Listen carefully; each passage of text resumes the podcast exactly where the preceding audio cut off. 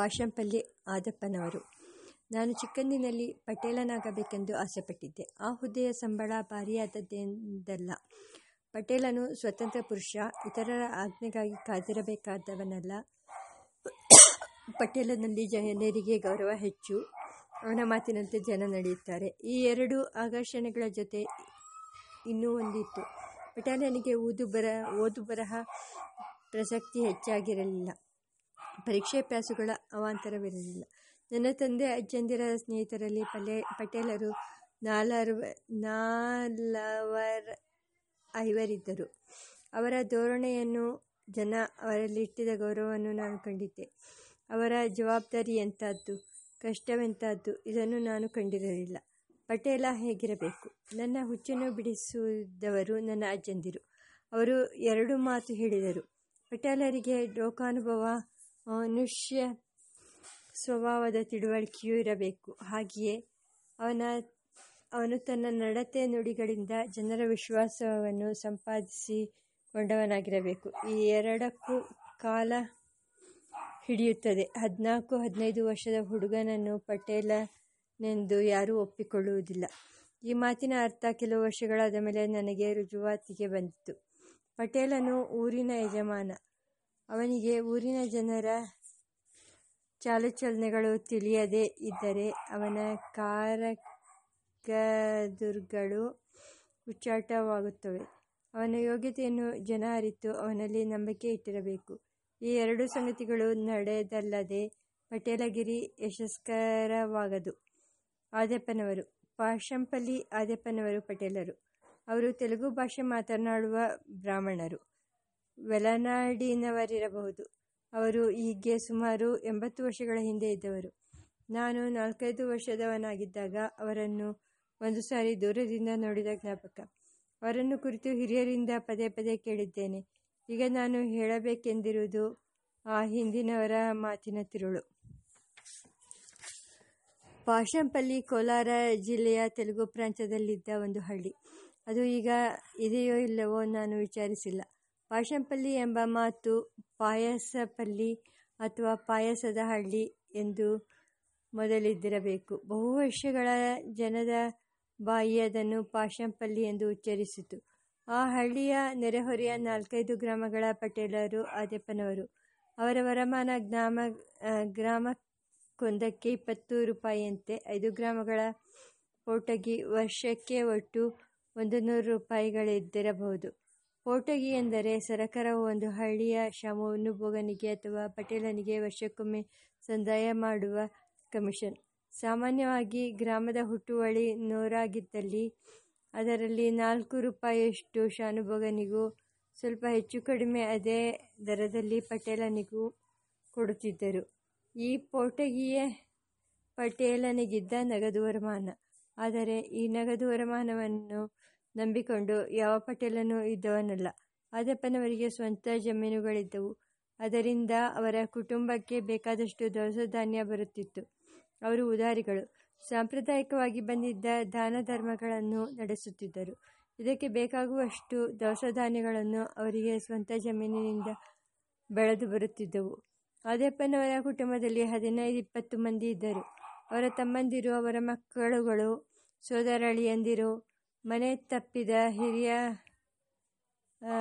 ಹೆಂಗಸರು, ಇವರೆಲ್ಲ ಅವರ ಸಂಸಾರ. ಇದರ ಜೊತೆಗೆ ಅವರ ಮನೆಗೆ ಬರುತ್ತಿದ್ದ ಅತಿಥಿ ಅಭಾಗ್ಯತರುಗಳು ದಿನದಿನವೂ ಇಬ್ಬರು ಮೂವರು ಇರುತ್ತಿದ್ದರು. ಇದೇ ಹಿಂದೂಗಳ ಸೋಷಲಿಸಮ್ ಅಥವಾ ಸಮಾಜ ಸೌಮ್ಯವಾದ, ಅವರ ಜೀವನದ ಮಟ್ಟ ಸಾಮಾನ್ಯ ಮಧ್ಯವರ್ಗದ್ದು. ಅವರು ಯಾವ ಆಹಾರ ಸಾಮಗ್ರಿಯನ್ನು ಅಂಗಡಿಯಿಂದ ಕೊಂಡು ತರಬೇಕಾಗಿರಲಿಲ್ಲ. ಸಾಸಿವೆ ಮೊದಲುಗೊಂಡು ಬೆಲ್ಲದವರೆಗೆ ಎಲ್ಲವೂ ಅವರ ಜಮೀನು ತೋಟಗಳಿಂದ ಬೆಳೆದು ಬರುತ್ತಿದ್ದವು ಮನೆಯಲ್ಲಿ ಯಾವಾಗಲೂ ಎರಡು ಎಮ್ಮೆ, ಎರಡು ಆಕಳು ಕರೆಯುತ್ತಿದ್ದವು ಆದ್ದರಿಂದ ಹಾಲು, ಮೊಸರು, ತುಪ್ಪಗಳು ಸಮೃದ್ಧವಾಗಿದ್ದವು ಮನೆಯಲ್ಲಿ ಮೂರು ನಾಲ್ಕು ಮಂದಿ ಹೆಂಗಸರಿದ್ದರಿಂದ ಅಡಿಕೆ ಕೆಲಸವನ್ನು ಅವರೇ ಮಾಡಿಕೊಳ್ಳುತ್ತಿದ್ದರು. ಹೀಗೆ ಸುಖಭೋಜನ, ಮನಸ್ಸಿನ ನೆಮ್ಮದಿ ಅವು ಈ ವಾತಾವರಣದ ಮುಖ್ಯ ಲಕ್ಷಣಗಳಾಗಿದ್ದವು. ವ್ಯಕ್ತಿ ಪ್ರಭಾವ.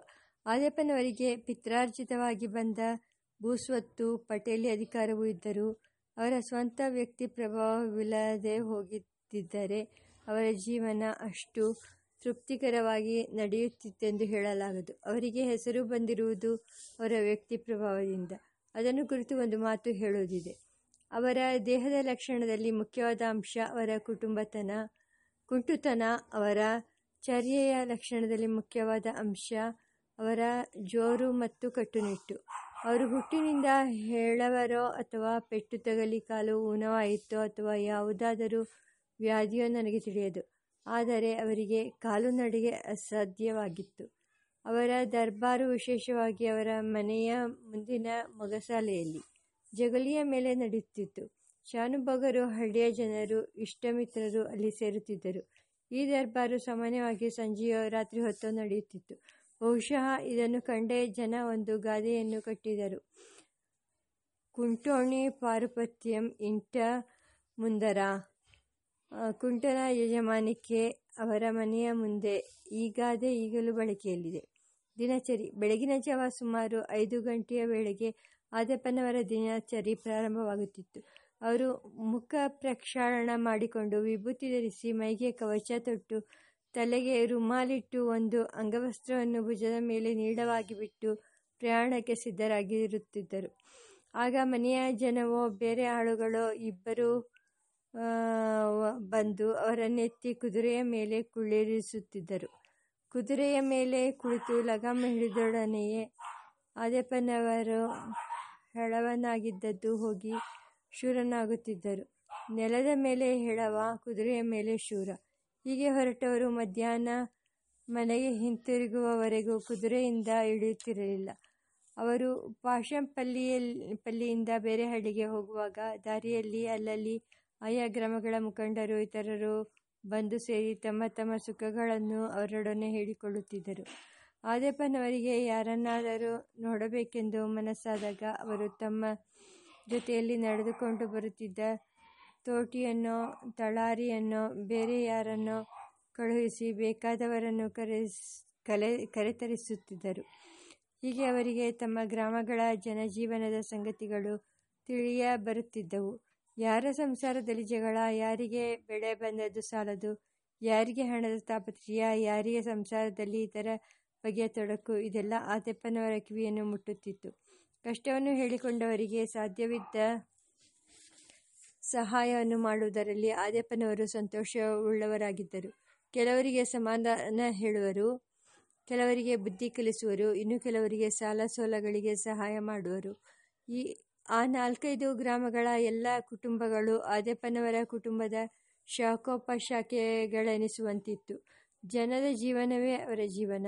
ಆದ್ಯಪ್ಪನವರ ಜೀವನದಲ್ಲಿ ಮುಖ್ಯ ಭಾಗ ಅವರ ಸುತ್ತಮುತ್ತಣ ಗ್ರಾಮಗಳ ಜನರ ಜೀವನ. ಆದ್ಯಪ್ಪನವರು ಕೆಲವರಿಗೆ ಬುದ್ಧಿ ಕಲಿಸುತ್ತಿದ್ದರೆಂದು ಹೇಳಿದನಲ್ಲವೇ, ಅದಕ್ಕೆ ಅವಶ್ಯಕತೆ ಎಷ್ಟೋ ಇತ್ತು.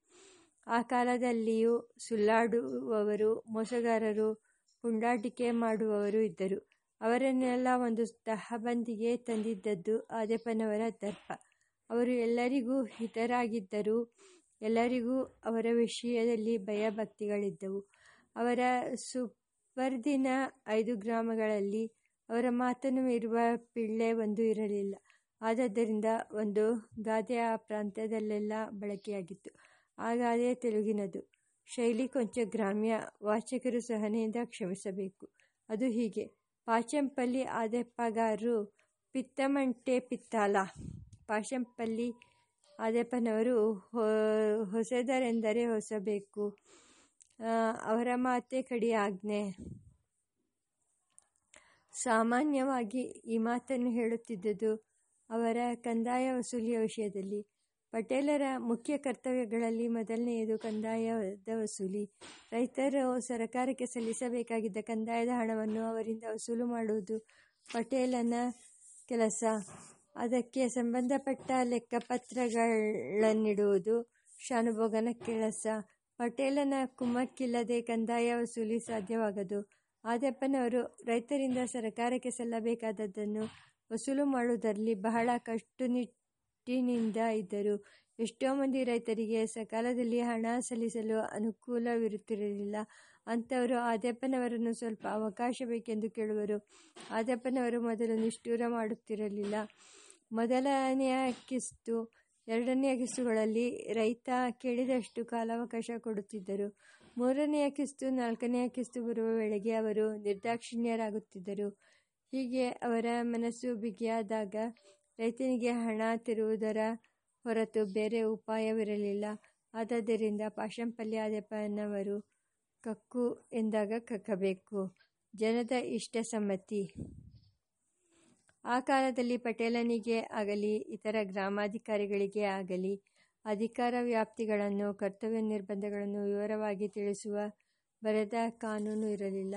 ಎಲ್ಲ ಮಾಮೂಲಿನಂತೆ, ಹಿಂದಿನ ಪದ್ಧತಿಯಂತೆ ನಡೆದುಕೊಂಡು ಬರುತ್ತಿದ್ದರು. ಗ್ರಾಮಗಳ ಬಾರಾಬಲೂತಿ ಎಂಬ ದ್ವಾದಶಾಂಗ ವ್ಯವಸ್ಥೆಯು ವಿಜಯನಗರದ ಕಾಲದಿಂದ ಬಂದಿದ್ದದ್ದು ಎಂದು ಹೇಳುತ್ತಾರೆ. ಆ ಹಿಂದಿನ ಪದ್ಧತಿಯ ಮೇರೆಗೆ ಪಟೇಲರು ನಡೆಯುತ್ತಿದ್ದರು, ಜನ ನಡೆಸಿಕೊಡುತ್ತಿದ್ದರು. ಗ್ರಾಮವು ಪಟೇಲನ ಕುಟುಂಬ, ಪಟೇಲನು ಅದರ ಯಜಮಾನ.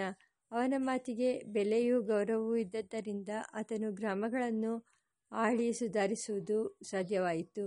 ಎಲ್ಲ ಸಾರ್ವಜನಿಕ ಕಾರ್ಯಗಳು ಜನದ ಇಷ್ಟ ಸಮ್ಮತಿಯಿಂದಲೇ ನಡೆಯುತ್ತಿದ್ದ ಕಾರಣ ಹೆಚ್ಚುಗಟ್ಟಲೆ ಕಾನೂನು ಅವಶ್ಯಕತೆ ಇರಲಿಲ್ಲ.